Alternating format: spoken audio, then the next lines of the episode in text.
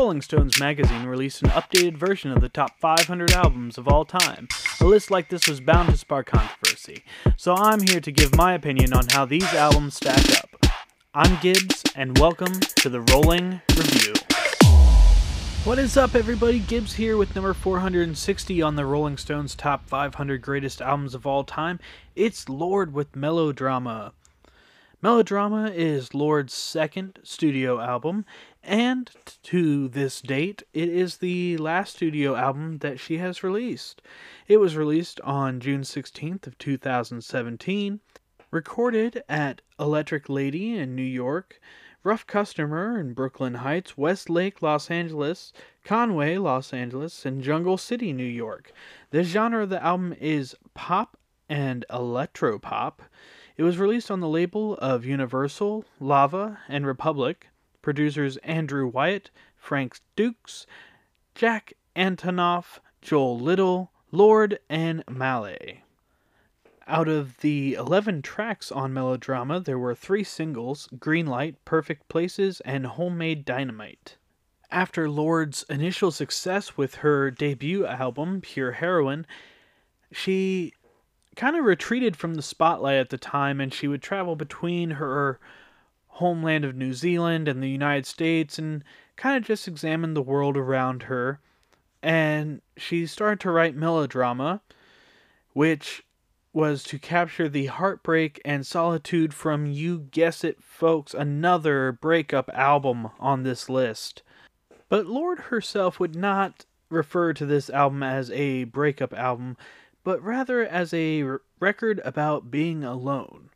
Though she would admit that the single Greenlight was a traditional breakup song. The cover for the album was done by Sam McKinniss, which is a picture taken of Lorde that he took and then painted later.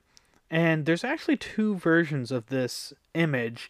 He did one image that featured a blue glow with a warm flush on Lorde's cheek, with the other one had a different lighting with a paler and sweeter colors.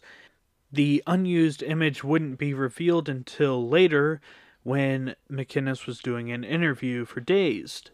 The cover was very liked by many people as it made a lot of lists of best album art of the 21st century so far, Paste ranked it number 11 in their year in list for album covers, and it also appeared on Billboard's unranked list. As well as her breakup being the source of inspiration for this album, she also took inspiration from other musicians as she cited that she got her emotional vocals from Kate Bush and Sinead O'Connor, and also Laurie Anderson.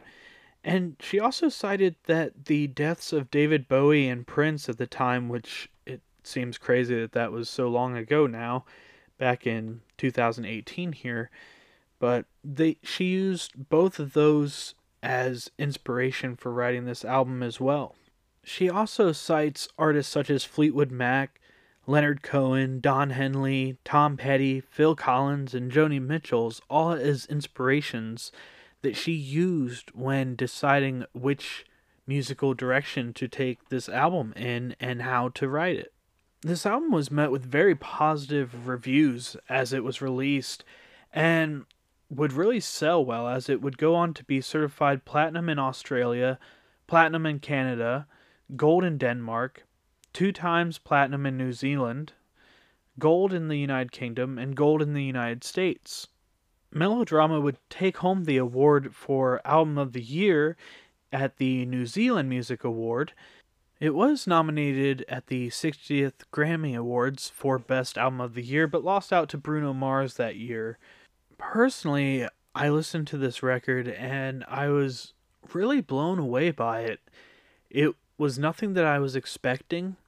I guess I was expecting more of a pop feel to it, but it was almost like a singer songwriter pop almost, as you do have the tracks that have the pop beat in the background and the synthesizers, but it was also stripped down on some tracks where you just get piano.